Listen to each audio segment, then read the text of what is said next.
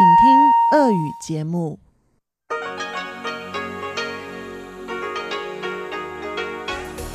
В эфире Международное радио Тайваня.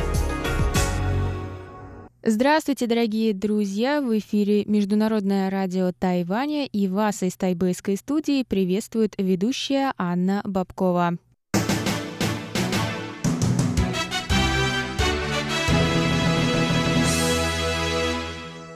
Сегодня 9 января, среда, и мы начнем с выпуска главных новостей. Далее в эфире для вас прозвучит передача «Китаеведение. Устная история» с Владимиром Малявиным. На этом наш сегодняшний выпуск передач завершится для вас, если вы слушаете нас на частоте 5900 кГц, а если вы подключились к нам на частоте 9590 кГц, тогда – для вас дополнительно прозвучат передачи «Новости экономики» с Андреем Солодовым и повтор передачи «Звуки города» за прошлую неделю. Если вы слушаете нас только в течение получаса, то, пожалуйста, заходите к нам на наш сайт и слушайте оставшиеся передачи, которые не попали в эфир, именно там. Там их можно послушать всегда вне зависимости от времени, в любой удобный для вас момент. А мы сейчас с вами переходим к выпуску новостей.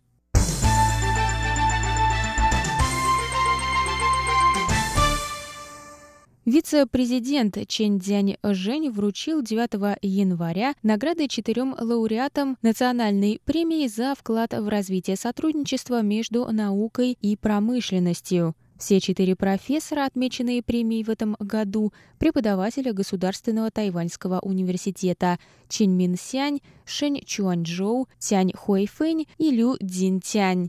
Этой премией, в частности, награждаются профессора университетов, которые работают на полной ставке, сделали особый вклад в своей сфере, занимаются исследованиями и преподавательской деятельностью, тем самым участвуя в формировании направления академической мысли Тайваня – Чень выразил надежду, что отмеченные наградой профессора смогут использовать свои знания и опыт на благо воспитания новых талантов, которые в будущем сделают вклад в развитие взаимоотношений со странами Юго-Восточной Азии через новую политику продвижения на юг.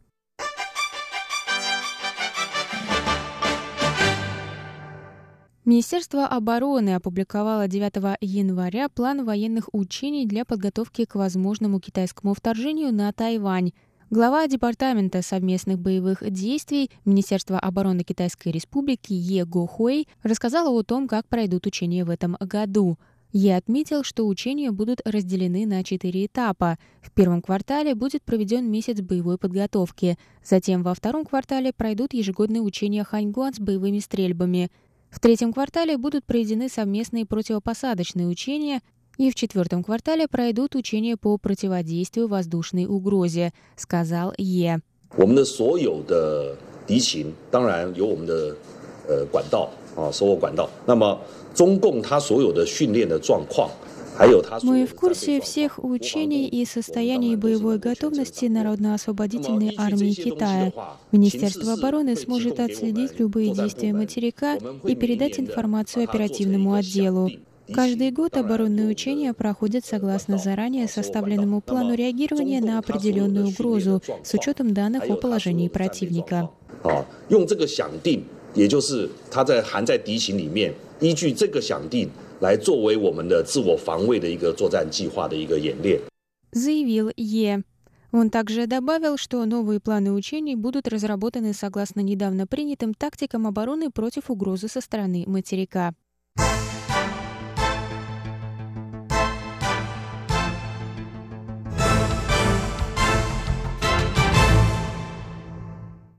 Группа из 43 российских туристов в восторге от Тайваня после недельного путешествия по острову, сообщили в Центральном агентстве новостей Тайваня. Туристы рассказали о своих впечатлениях местным СМИ 7 января, особенно отметив теплую погоду, приветливых местных жителей, а также историю и кухню. Члены тургруппы также рассказали репортерам, что довольны выбором экзотических фруктов. Тайваньское правительство открыло безвизовый режим для граждан Российской Федерации на 14 дней с 6 сентября 2018 года по 31 июля 2019 года. Бюро по делам туризма и Гранд Отель организовали туры для четырех групп российских туристических операторов, журналистов и блогеров, предоставляя им возможность побольше узнать о культуре острова и популяризировать его как туристическое направление среди россиян. Группа из 43 туристов прибыла на Тайвань 29 декабря в рамках 11-дневного тура по острову.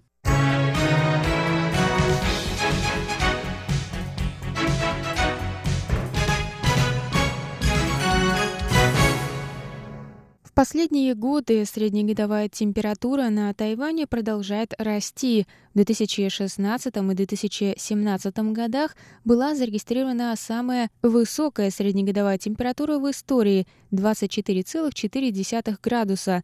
В 2015 году среднегодовая температура достигла отметки в 24,3 градуса, а в 2018 году – 24,22 градуса тепла. В Центральном метеорологическом бюро отметили 9 января, что среднегодовая температура повышается на всей планете, и Тайвань не исключение. Профессор Государственного университета Джун Ян Пэн Цимин отметил, что повышение температуры будет наиболее заметно в зимний период, в то время как средняя температура летом останется прежней. Средняя температура в декабре 2018 года стала третьей самой высокой с начала учета погоды Бюро в 1947 году и достигла 20,9 градусов тепла.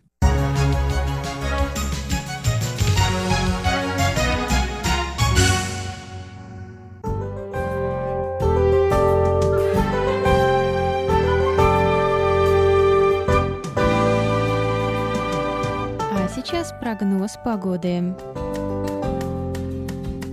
Сегодня в тайваньской столице было до 19 градусов тепла, облачно.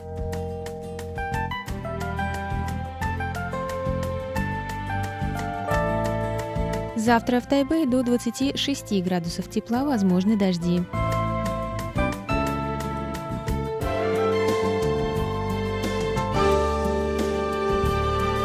Тайджуне завтра до 27 градусов тепла и ясно.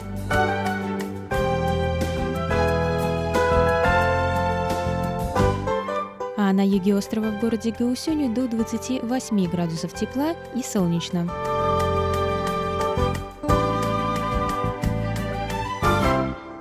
Это был выпуск новостей на волнах МРТ за среду 9 января.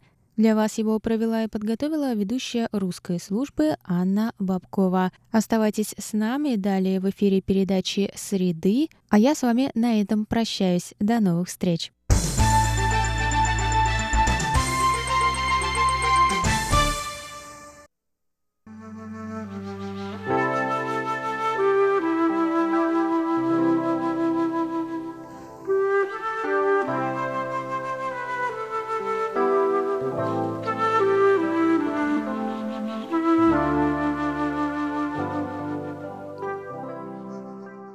Говорит Международное радио Тайваня. Здравствуйте, дорогие радиослушатели. В эфире передача «Китаеведение. Устная история». У микрофона Владимир Малявин. Я продолжу сегодня рассказ о смысле встречи русских и китайцев, глубинном смысле, именно встречи. Именно встречи, которая происходит в мире совершенно новом, одновременно девственном и таким, каким мир еще не бывал. И это и есть действительный мир человека. В этом отношении Россия и Китай оказались просто очень счастливыми странами. Они смогли воспроизвести в тех моментах встречи русских и китайцев, собственно, процесс, так сказать, события очеловечивания человека – я бы так э, назвал бы это событие. Потому что мало родиться человеком. Человеком нужно стать. А что это означает? Нужно, во-первых, открыть в себе человечество, и, во-вторых, взрастить в себе необыкновенно тонкую чувствительность, отзывчивость, очень сильное нравственное чувство, которое делает человека частью мира, не подчиняя его другим и этому миру, оставляя, позволяя ему оставлять все на своих местах, я бы так бы это сформулировал. И вот такие э, в истории случаи были, и они являются венцом, так сказать, э, общения русских и китайцев. Этому общению было посвящено довольно много передач, но мне бы хотелось перевести этот разговор в новую и более высокую плоскость. И для этого я выбрал, если вы помните прошлую передачу, две повести русских писателей Дерсаузала Арсеньева и гораздо менее, но незаслуженно менее известную повесть Михаила Пришвина «Женьшень». Обе они повествуют о том, как в глухом лесу Дальнего Востока, где-то на границе э, Китая и России, встречаются русский китаец по разным поводам. Это люди очень разные. И и они живут в окружении очень разных людей, иначе и быть не может. Жизнь тоже очень разная. И если она настоящая, она не может не быть разнообразной. И вот эта дружба и позволяет человеку открыть человечность в человечестве. Уж совсем, если э, это прямо сказать. Для этого нужно уметь уступать и опустошать себе, и одновременно чувствовать мир, отзываться ему. Это задание азиатской, а равно русской мудрости жизни. Дружба есть, в сущности, единственная школа жизни. И в этой школе дружбы все призваны достичь невозможного. Поэтому все ясно ощущают, что слепы и беспомощны без учителя, что им нужен учитель. И только в дружбе мы можем прийти к осознанию того, что учитель и друг в конце концов сливаются в одном лице, в одном человеке. Мы начинаем понимать, что уметь и учиться нераздельны, ибо неразделимы учение и путь. В дружбе каждый становится невероятным, непостижимым, невозможным, удивительным. В ней каждый – уходя от себя, уступая себе, дает прийти миру. Вот такая дружба созидает то, что можно назвать метацивилизационным пространством, где каждый момент жизни сталкивает с бездной неведомого. И такое пространство, должен сказать, знакомо каждому жителю Дальнего Востока, читай истинному россиянину, где еще и сегодня все напоминает о непометуемом, беспамятном, отсвечивает невидимым. Так что заброшенный аэродром или казарма столетней давности странным образом сливаются с руинами тысячелетней давности. Это глубинная правда евразийского простора, и она выражена, помимо прочего, в неразличимости немыслимо древних рисунков и естественных трещин на камнях, складок, местности и остатков неведомых крепостей. Это, я бы сказал, фирменный знак евразийского пространства. Это мир как бездонная марево жизни.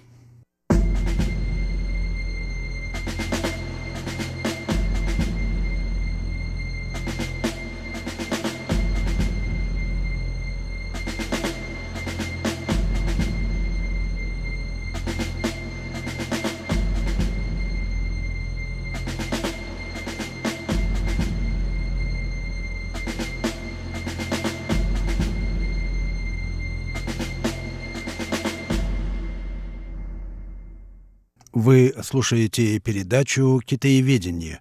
Устная история» Международного радио Тайваня. Передачу ведет Владимир Малявин.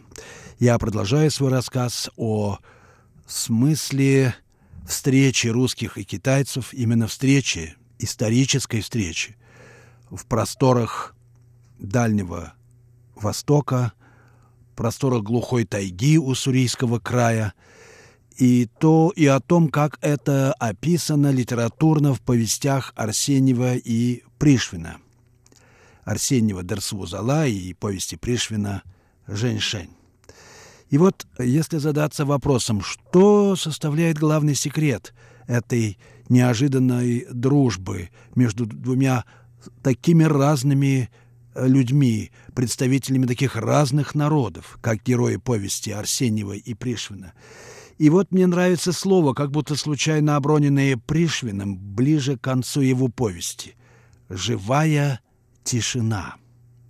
Это слово очень точно определяет характер отношений в дружбе героев этих повестей, которые представляют собой схождение совершенно несходных величин. Здесь чем больше вещи отличаются друг от друга, тем более они подобны. Так их можно, эти отношения можно назвать формулой французского философа Симондона «отношения без отношения» или, по-другому, совместностью, чистой сообщительностью. Залог безбрежного многоцветия жизни – ее непреодолимое, неукоснительное единство. Евразийская ширь побуждает искать идентичность в инаковости, как поступили герои повестей Арсеньева и Пришвина.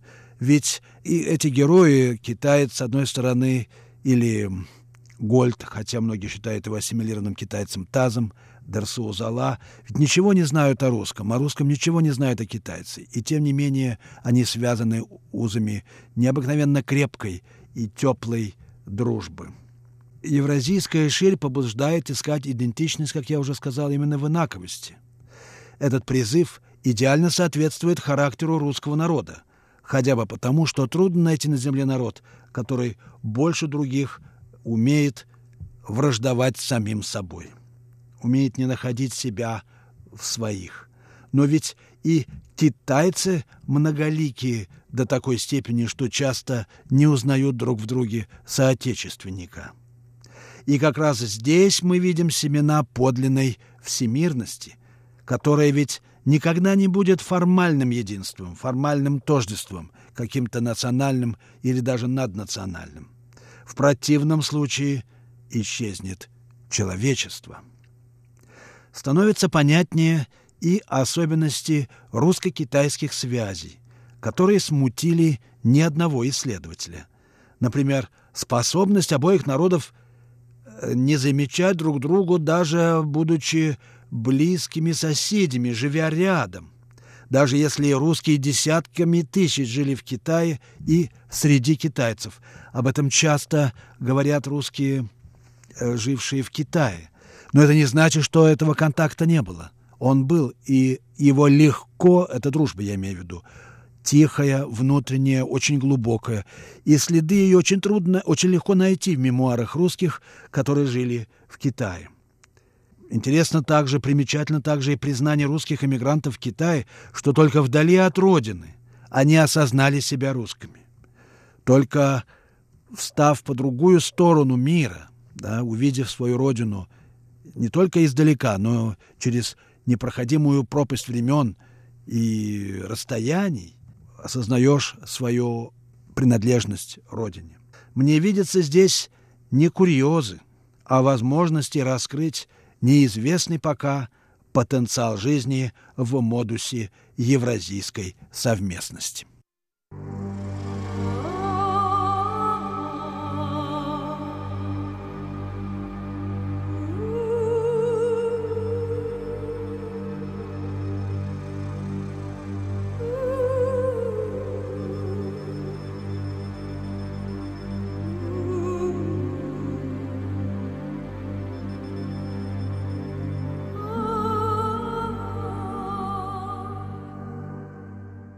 Напоминаю, что вы слушаете Международное радио Тайваня, передачу «Китаеведение. Устная история». Передачу ведет Владимир Малявин. В сегодняшней передаче я делюсь своими соображениями о глубинном смысле встречи русских и китайцев в глухих районах Дальнего Востока. Той встречи, которая так блистательно описана в повестях Арсеньева Дерсаузала и повести Михаила Пришвина «Женьшень», гораздо менее известный и, тем не менее, чрезвычайно важный. Это литературные произведения, в которых не просто описывается история контактов русских и китайцев, эта история рассказывается, реально раскрывается в языке, и в этом их огромное, я бы сказал, неприходящее значение. Нам еще предстоит долго вчитываться в эти повести и вдумываться в смысл дружбы, которая связывала русского и китайского героев этих повестей. И я хотел бы продолжить, зачитав отдельные фрагменты повести Михаила Пришвина «Женьшень», чтобы показать наглядно, как превосходный наш русский писатель изображает литературно вот эту природу этой дружбы. Повесть Пришвина – безусловный шедевр, и она стоит того, чтобы ее внимательно, медленно прочитать.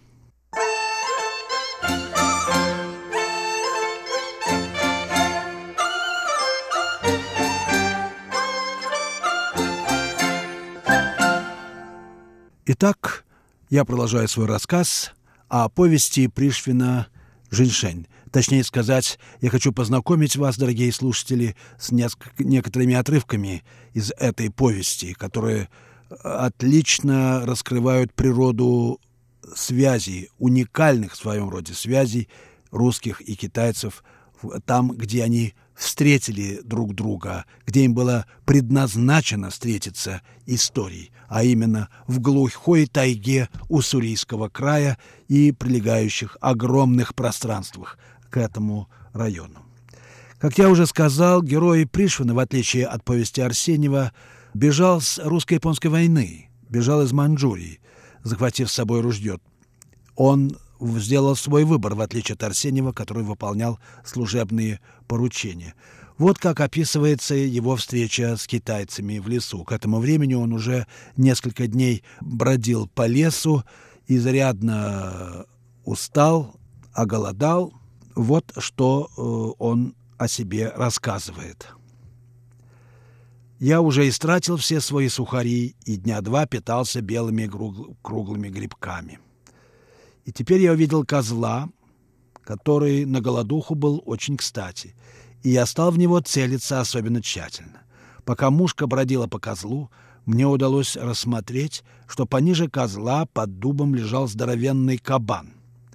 Я перевел мушку на кабана, и после выстрела откуда-то взялось и помчалось целое стадо диких свиней, а на хребте, на обдуве, всполыхнулось невидимая мне вся ходовая коза и помчалась стремительно вдоль Майхэ к русской границе.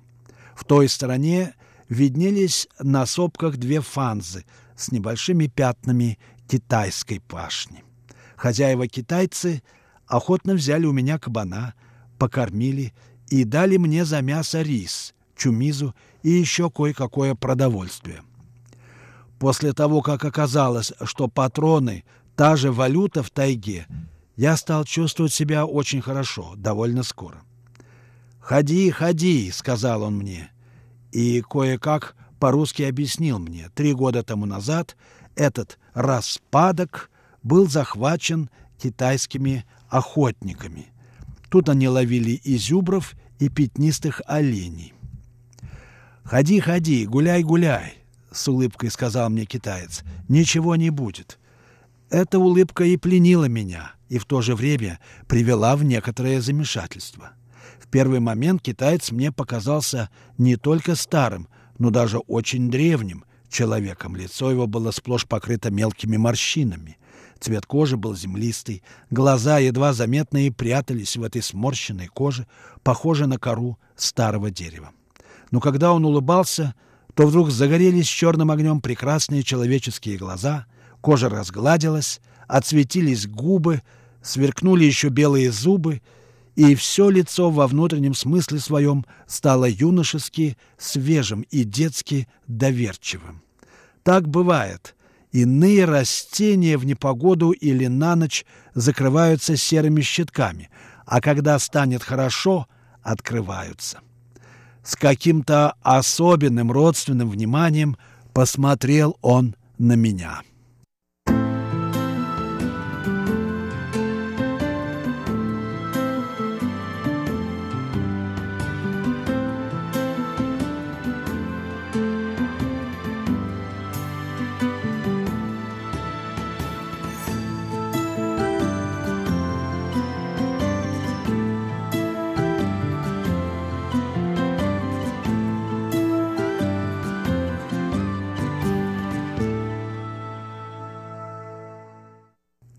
Вы слушаете передачу «Китаеведение. Устная история» Международного радио Тайваня. Передачу ведет Владимир Малявин. Я знакомлю вас сейчас, дорогие слушатели, с отрывками из повести Михаила Пришвина «Женьшень», которых рассказывается о встрече русского с китайцами в тайге у Сурийского края. Итак, китаец с каким-то особенным родственным вниманием посмотрел на меня, рассказывает герой повести. «Мало-мало кушать хочу», — сказал он, и повел меня в свою маленькую фанзу у ручья в распадке под тенью манжурского орехового дерева с огромными листьями. Фанзочка была старенькая, с крышей из тростников, обтянутых от сдува тайфунами сеткой. Вместо стекол на окнах и на двери была просто бумага. Огорода не было, зато возле фанзы стояли разные орудия, необходимые для выкапывания женьшеня. Возле самой фанзы ручья не было видно. Он протекал где-то под землей, под грудой камней, и так близко, что, сидя в фанзе с открытой дверью, можно было постоянно слушать его неровную песню, иногда похожую на радостный, но сильно приглушенный разговор. Когда я прислушался в первый раз к этому разговору, мне представилось, будто существует тот свет, и там теперь все разлученные, любящие друг друга люди встретились и не могут наговориться днем и ночью, недели, месяцы, мне суждено было много лет провести в этой фанзе, и за эти долгие годы я не мог привыкнуть к этим разговорам, как перестал замечать концерты кузнечиков или цикад. У этих музыкантов однообразная музыка, и через короткое время ее перестаешь слышать. Напротив, они, кажется, для того только и созданы, чтобы отвлекать внимание от движения собственной крови и тишину пустыни делать полной какой никогда бы она не могла быть без них. Но я никогда не мог забыть разговор под землей от того, что он всегда был разный, и восклицания там были самые неожиданные и неповторимые.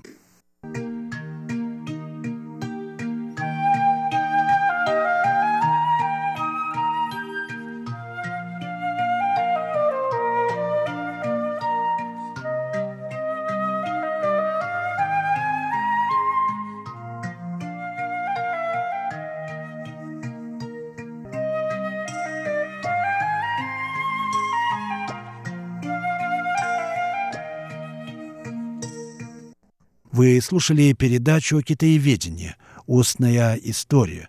Ее подготовил Владимир Малявин. Всего вам доброго, дорогие друзья. До следующих встреч в эфире.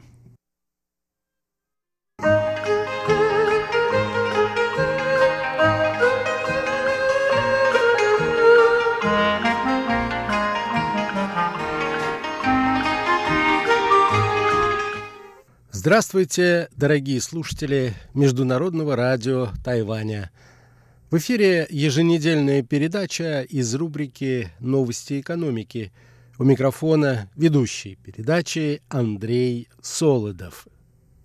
За прошедшие десятилетия Китаю удалось добиться высшей степени впечатляющих успехов – и превратиться из отсталой сельскохозяйственной страны в одного из лидеров мировой экономики, включая и ее самые современные отрасли. В самом Китае и за его пределами это связывают с теми реформами, которые были проведены в 1980-е годы в этой стране тогдашним лидером Китая Дэн Сяопином, которого справедливо считают архитектором, так сказать, нового, самого нового Китая, объявленному Дэн Сяопином социализму с китайской спецификой, а именно так он определил новый политический курс в декабре прошлого года исполнилось 40 лет. Что же происходит с китайской экономикой в настоящее время? Придерживаются ли нынешние лидеры Китая предначертаний Дэн Сяопина или постепенно происходит пересмотр принципов, на которых основывался в представлении Дэна социализм с китайской спецификой. Об этом сегодня в нашей передаче, которую я назвал так «Китай. Государство против экономики».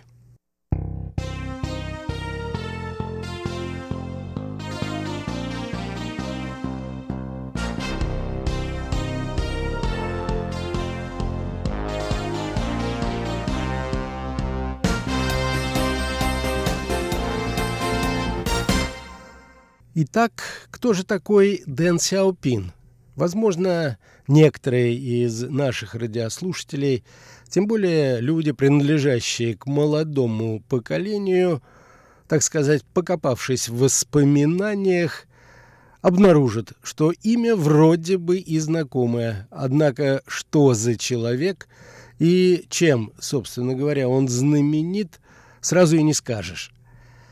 Дэн Сяопин родился в 1904 году, а покинул этот мир в 1997.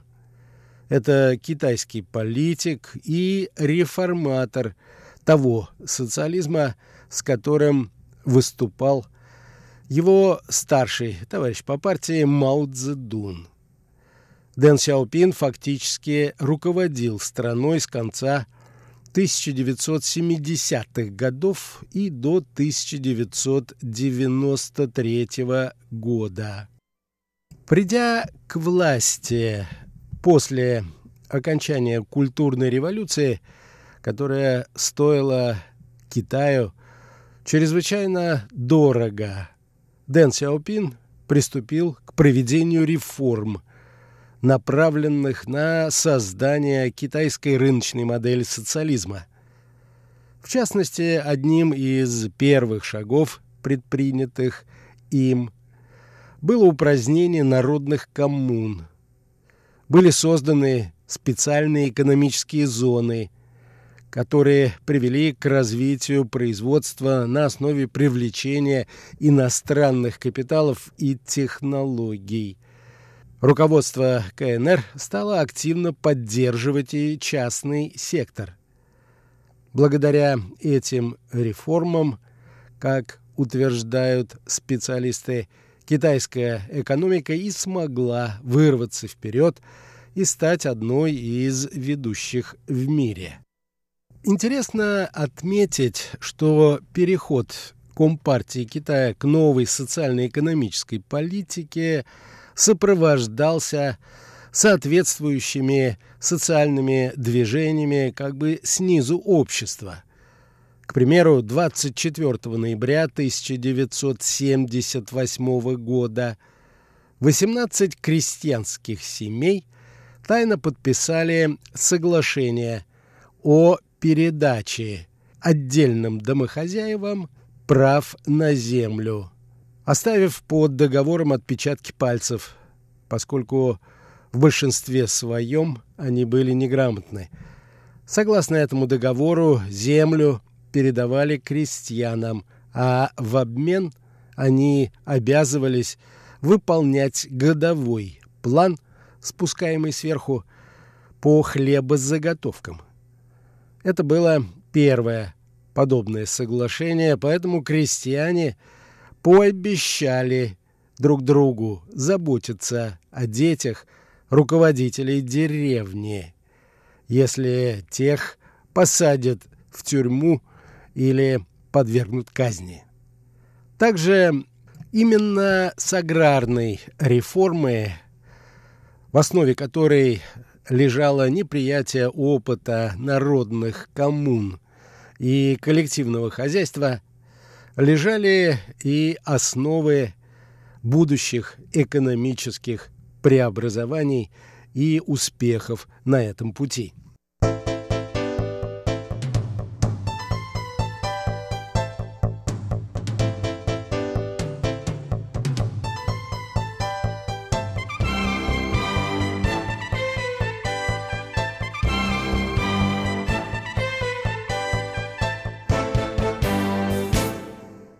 Что же в настоящее время происходит в области политики реформ и открытости в современном Китае.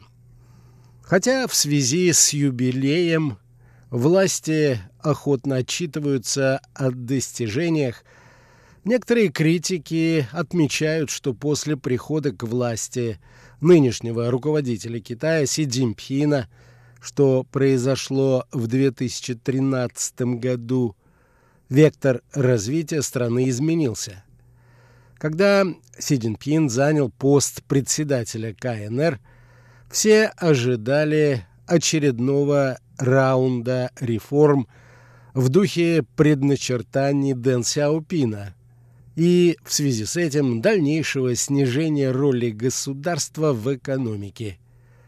Но Си Цзиньпин оказался более амбициозен или менее сведущ в экономических теориях и решил превратить Китай в политическую и технологическую сверхдержаву, используя для этого усиление государственного контроля в ключевых отраслях экономики.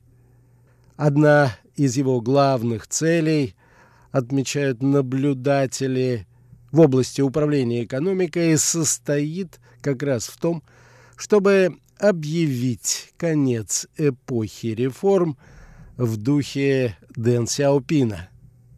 Завуалированной критикой текущего политического курса партии выступили и некоторые известные в стране деятели. В частности, об этом говорил сын Дэн Сяопина Дэн Куфан выступая на Национальном конгрессе инвалидов Китая. Он призвал нынешнее правительство сохранять трезвый ум и знать свое место, а также вести себя скромно и не пытаться руководить мировыми делами. Эти призывы, однако, противоречат текущей амбициозной внутренней и внешней политики Китая, хотя и соответствует основным принципам, которые были сформулированы Дэн Сяопином. Руководитель же Китая Си Цзиньпин, выступая в честь юбилея реформ, продемонстрировал совершенно другую позицию. В его заявлении было подчеркнуто – что никто в мире не может указывать китайцам, что делать, а чего делать не нужно. Он также подчеркнул, что реформы будут продолжаться, однако только в тех областях, где они нужны.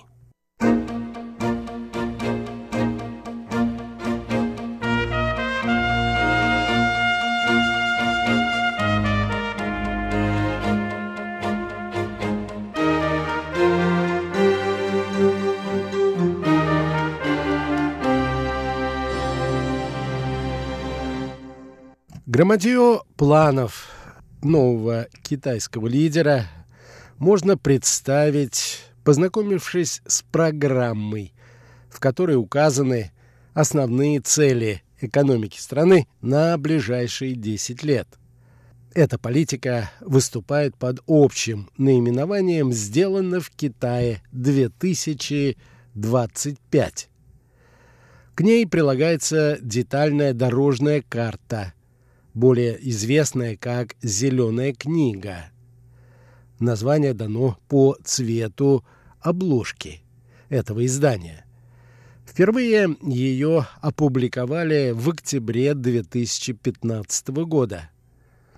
Над «Зеленой книгой» работали 25 китайских ученых и более 400 специалистов и представителей бизнеса. В книге четко указан план развития десяти ключевых отраслей, к которым относятся биотехнологии, современное железнодорожное оборудование, сельскохозяйственная техника, производство роботов, аэрокосмическая отрасль промышленности и развитие электроавтомобилестроения.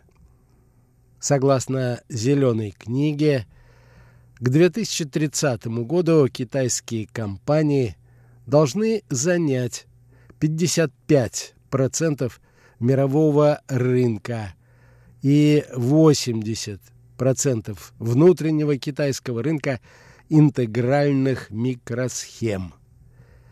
К 2025 году китайские компании будут контролировать 90% внутрикитайского рынка электроавтомобилей и гибридных автомобилей.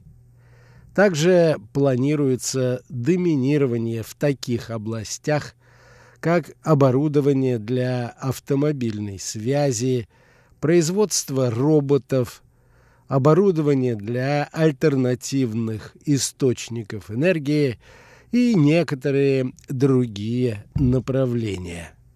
Зеленую книгу уже назвали некоторые наблюдатели реальной причиной начала торговой войны между США и Китаем.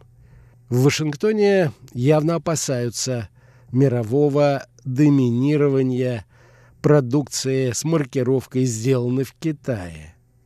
Внутри же Китая это стало еще одной причиной обвинять Си Цзиньпина в том, что он отступил от заветов Дэн Сяопина, который наказывал не привлекать на международной арене слишком большого внимания к Китаю.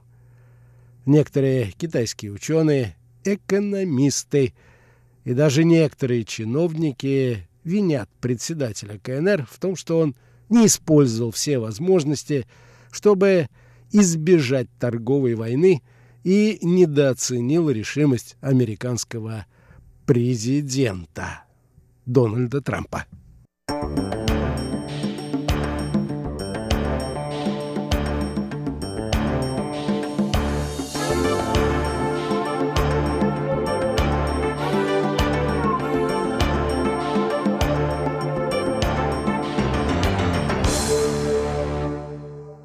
На этом, дорогие друзья, позвольте мне завершить нашу очередную передачу из рубрики «Новости экономики». В следующий раз мы продолжим тему, связанную с экономической политикой в современном Китае. Всего вам доброго и до новых встреч!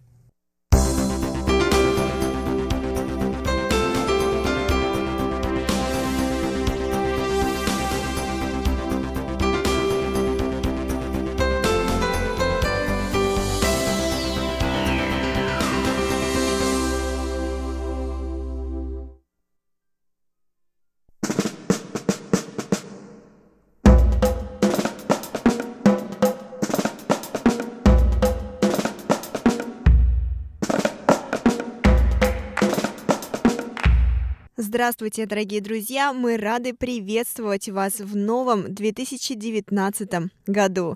Несмотря на то, что год у нас новый, но в нашем расписании ничего не поменялось. Сегодня четверг, а это значит, что настало время вашей самой любимой и самой звуковой передачи «Звуки города». Из тайбэйской студии вас приветствует Валерия Гимранова и Иван Юмин. Дорогие друзья, сегодня мы продолжим и завершим серию передач, посвященной игре на автомате под названием «Кран». В сегодняшнем выпуске мы со Светой также продолжим обсуждать о том, какие же призы можно получить, играя на данном автомате а также какие скрытые угрозы несет за собой небывалый рост числа магазинов с данными автоматами.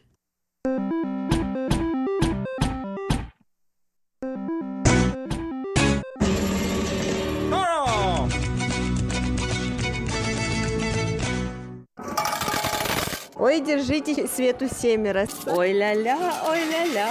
Кстати, а если нет наличных денег, я вот в первый раз вижу, здесь можно заплатить эм, здесь принятой на, на Тайване или в Тайбэе Easy Card. Для проезда в автобусе, для проезда в метро, для оплаты, допустим, 7-Eleven есть такая карта специальная. И вот туда закидываешь деньги и приходишь для того, чтобы у тебя точно не было никаких проблем с оплатой угу. и чтобы тебя абсолютно ничто не останавливало от игры в эти прекрасные автоматы. Для тебя установили здесь специальные вот эти устройства для снятия денег уже с Easy Card. Ну что, Света начала снова. Ты видишь, как меня затянуло? То есть мне сейчас все равно на данный момент, мне все все равно. Так человек может вообще голодным остаться. Да-да-да, на Тайване, кстати, был какой-то скандальный случай, что мама в семье, она потратила как-то на эти автоматы, на игру в этих автоматах. Как ты думаешь, сколько денег? 10 тысяч? Чуть поменьше. Она была не настолько, мне кажется, азартна. Она потратила 6 тысяч. Половину бюджета семьи на еду. 6 тысяч она потратила на игру в таких автоматах. Но зато принесла домой Пикачу. Я не знаю, что она домой принесла, но денег она точно домой не принесла. Как мы уже сказали, здесь этих магазинов миллион. И я тебя сейчас поведу еще в одно место, которое Да. намного больше этого. А То есть зачем мы стояли здесь, Лера? я тебя хотела познакомить, и тебе так это все понравилось. Я думаю, ну хорошо, ладно, подождем. Веди меня быстрее туда, быстрее.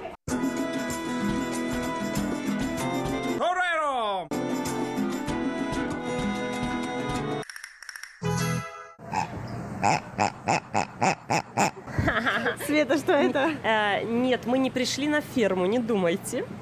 В этом автомате можно вытащить хрюкающую свинью. Да, но почему-то свинки-то меньше, чем вот эта свинка, которая у нас здесь.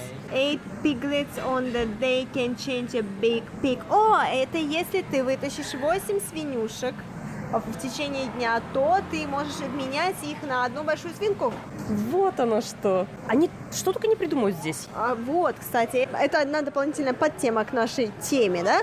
Пойдем вот к этому автомату и посмотрим, что здесь есть, потому что, опять-таки, азиаты пошли Дальше. дальше. Они пошли дальше, они вывели эту игру на новый уровень. То сейчас мы видим в автоматах не только игрушки, мы видим в автоматах также, как ты уже сказала, айфоны, мы видим в автоматах подушки, мы видим в автоматах одеяло, мы можем найти в автоматах а, видеоигры на Sony PlayStation, а, либо же вот, допустим, в данном случае это брелки и наушники. Получается, вот, вот оно. Я как взрослый человек, но любящий все-таки играть, могу прийти сюда и просто достать себе что-нибудь нужное, как одеяло или наушники. Именно, если тебя повезет, конечно же. М, Да, да. То есть я не обязана играть там, где мягкие игрушки, которые я не знаю, кому подарить. Именно, а еще знаешь что, вот буквально когда это было? Это было в 2017 году. В новостях, по крайней мере, вещали, что китайцы пошли еще дальше. И китайцы вместо того, чтобы класть вот эту вот непонятную, да, ерунду такую неживую, они положили в автоматы котят, живых котят. Нет. Да. Как? А где были защитники? Вот, я думаю, защитники появились после того, как, ну, защитники же в Китае так просто не гуляют, они должны сами себя защищать, не только животных. И да, я об этом узнала только буквально вот накануне, когда готовилась к этой передаче, и я думаю, господи, какой ужас. Как так можно класть котенка в автомат? Кстати, да, я видела тоже недавно передачу в какой-то азиатской стране. Маленьких черепашек и рыбок запаивали в брелки, где вода. И они там проживали сколько-то. Ты, мог, ты можешь купить брелок с такими мини-черепашками, которые плавают там, или рыбками, но они через какое-то время задохнутся и умрут. И то есть ты потом идешь и выбрасываешь этот брелочек, и ты идешь покупаешь себе новый с такой же самой рыбкой. Да. Какой кошмар. Какой кошмар. Мне кажется, это, это тоже был Китай. Мне кажется, до такого безумия ну, могли дойти только они. Перегиб полный. Мне кажется, что все-таки вот этот вот рынок автоматов, его нужно действительно регулировать, как это делают во многих западных странах. Это недостатки этой системы, но мы об этом поговорим немного позднее. Пойдем посмотрим, что у нас здесь еще есть. Так, у меня осталась одна неделя, мне нужны подарки, много подарков. Хорошо, давай попытаем счастье. Духи Angry Birds. Чем они пахнут, интересно? Э, Наверное, птичками. Слушай, а здесь есть еще второй этаж. Пойдем на второй этаж, посмотрим, что у нас есть.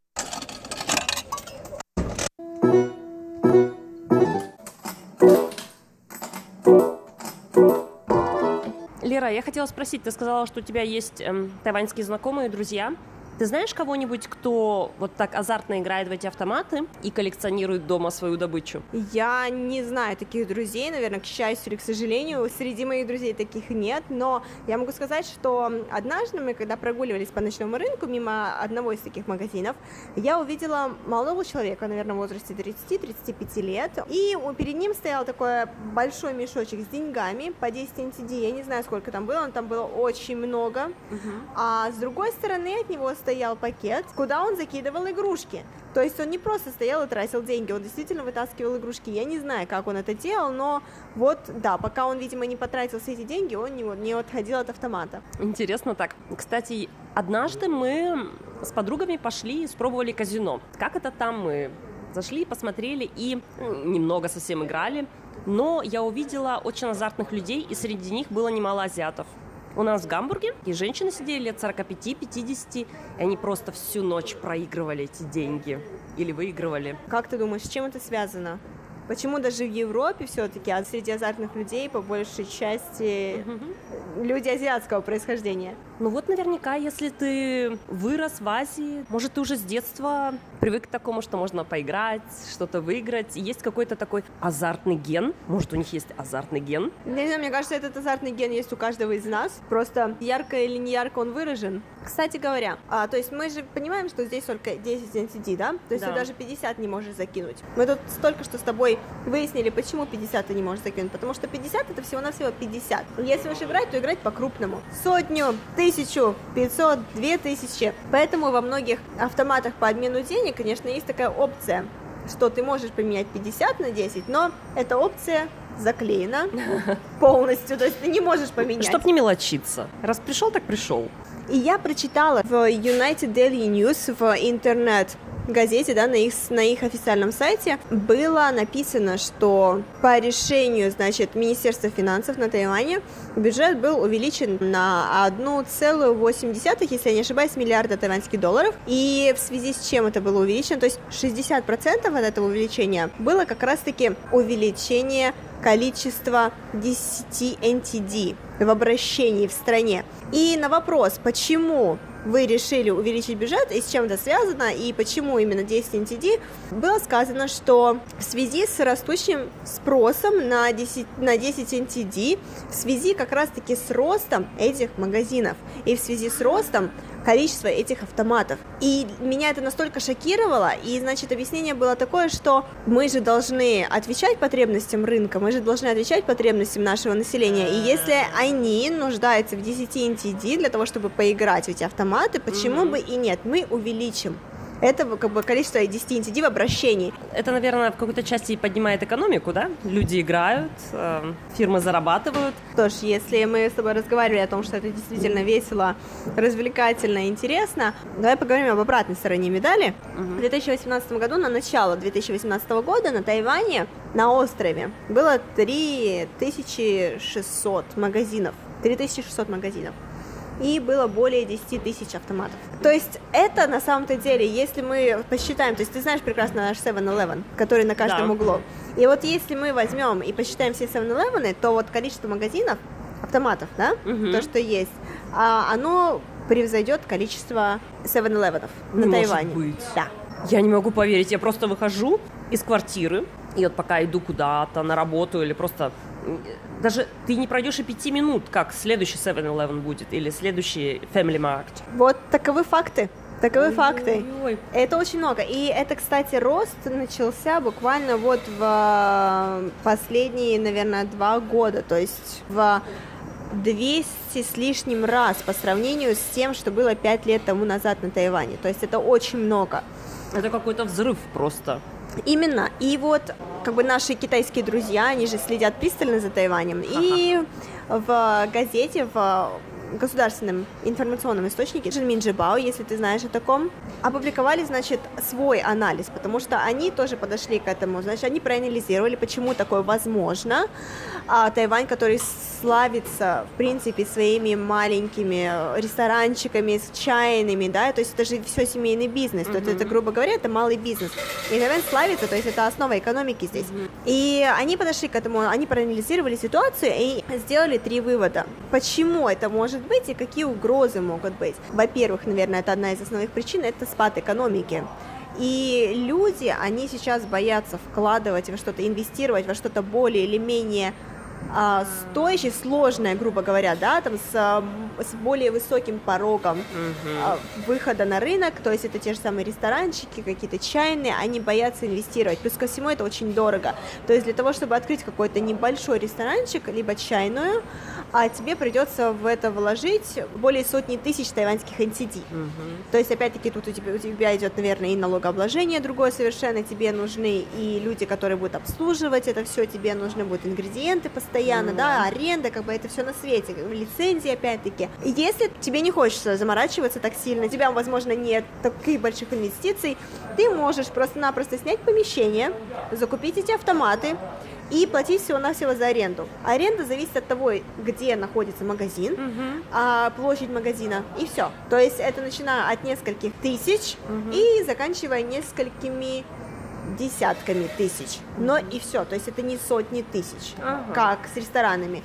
И это говорит о том, что действительно люди не стали бояться, наверное, либо они ищут просто-напросто очень простого заработка. Mm. Второй вывод, который они сделали, это что это даже, наверное, не вывод, это угроза такая скрытая от этих автоматов, uh-huh. что Здесь в эти автоматы играют подростки, играют молодые люди, студенты, играют занятые люди. Mm-hmm. То есть играют, грубо говоря, я пошел, отработал на работе, а потом я пошел и, и играю в автоматы. Так да. Расслабился. Хотя потом напрягся, если проиграл все. Да, отключил, грубо говоря, свой мозг. Uh-huh. А, и это говорит опять-таки о неактивности населения. Они не активно участвуют в каких-то важных вопросах. По сути говоря, здесь нет никакого развития. В то же самое время ты получаешь какой-то свой доход. Да учитывая, что большинство владельцев, у них есть полноценная full-time job, как мы говорим, да, полноценная работа на полную ставку. Плюс Плюс такой вот бонус. Плюс побочный заработок в виде, да, прибыли от автоматов. И они, в принципе, не горюют, и они не переживают ни о какой политике, ни об экономике, они не заинтересованы в этом вообще. Угу. И это как бы характеризует современное население, что mm. тоже не есть хорошо. Вот. И третья скрытая угроза, это опять-таки, вот как ты сегодня сказала, что на Тайване безопасно, благо, что на Тайване безопасно. Да дети, которые просто после школы могут свободно пойти и начать играть, либо вечером пошел гулять с друзьями, и вот они все собрались в этом магазине и давай просаживать свои деньги. Никто не знает, где этот ребенок, и никто не знает, когда этот ребенок вернется домой и что он вообще делает. Тайвань, конечно, безопасная страна, но mm-hmm. здесь тоже не без исключений. Это, конечно, все очень красиво, цветно и весело, но когда ты начинаешь действительно думать и вникать в суть этой проблемы, ты начинаешь видеть, что это действительно проблема. Да, то есть есть не думая о чем-то, то есть первое я, ой, ну почему у нас нет в Германии такого, да, потом мы обсудили немного, раскрыли вопрос, ага, видим побочные все эффекты и вот такие темные стороны этого.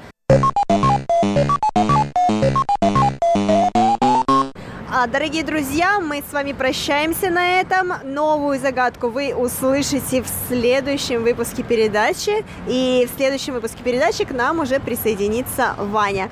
И мы, конечно же, будем рады узнать, каково ваше отношение к подобным автоматам и как вы считаете, стоит ли регулировать распространение таких и использование таких автоматов в городах. Мы будем рады любому вашему мнению, а также отзывам о данной передаче. Спасибо вам большое за ваше внимание и оставайтесь с нами. С вами были Светлана Ваймер и Валерия Гемранова. До новых встреч!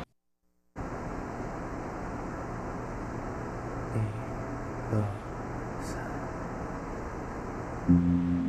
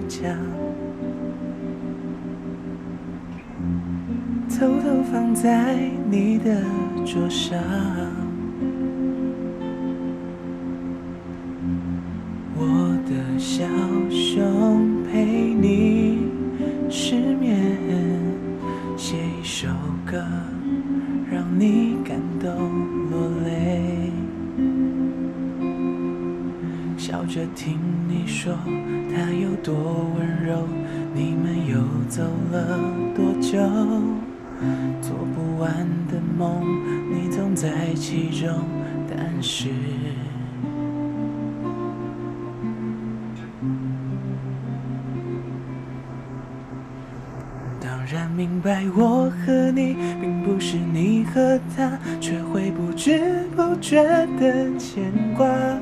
努力唱他的旋律，他的长发，骗自己有一天我会是他。但我和你并不是你和他，我并没有资格放不下。我唱的寂寞沧桑，温柔潇洒，你总能让我发现我不是他。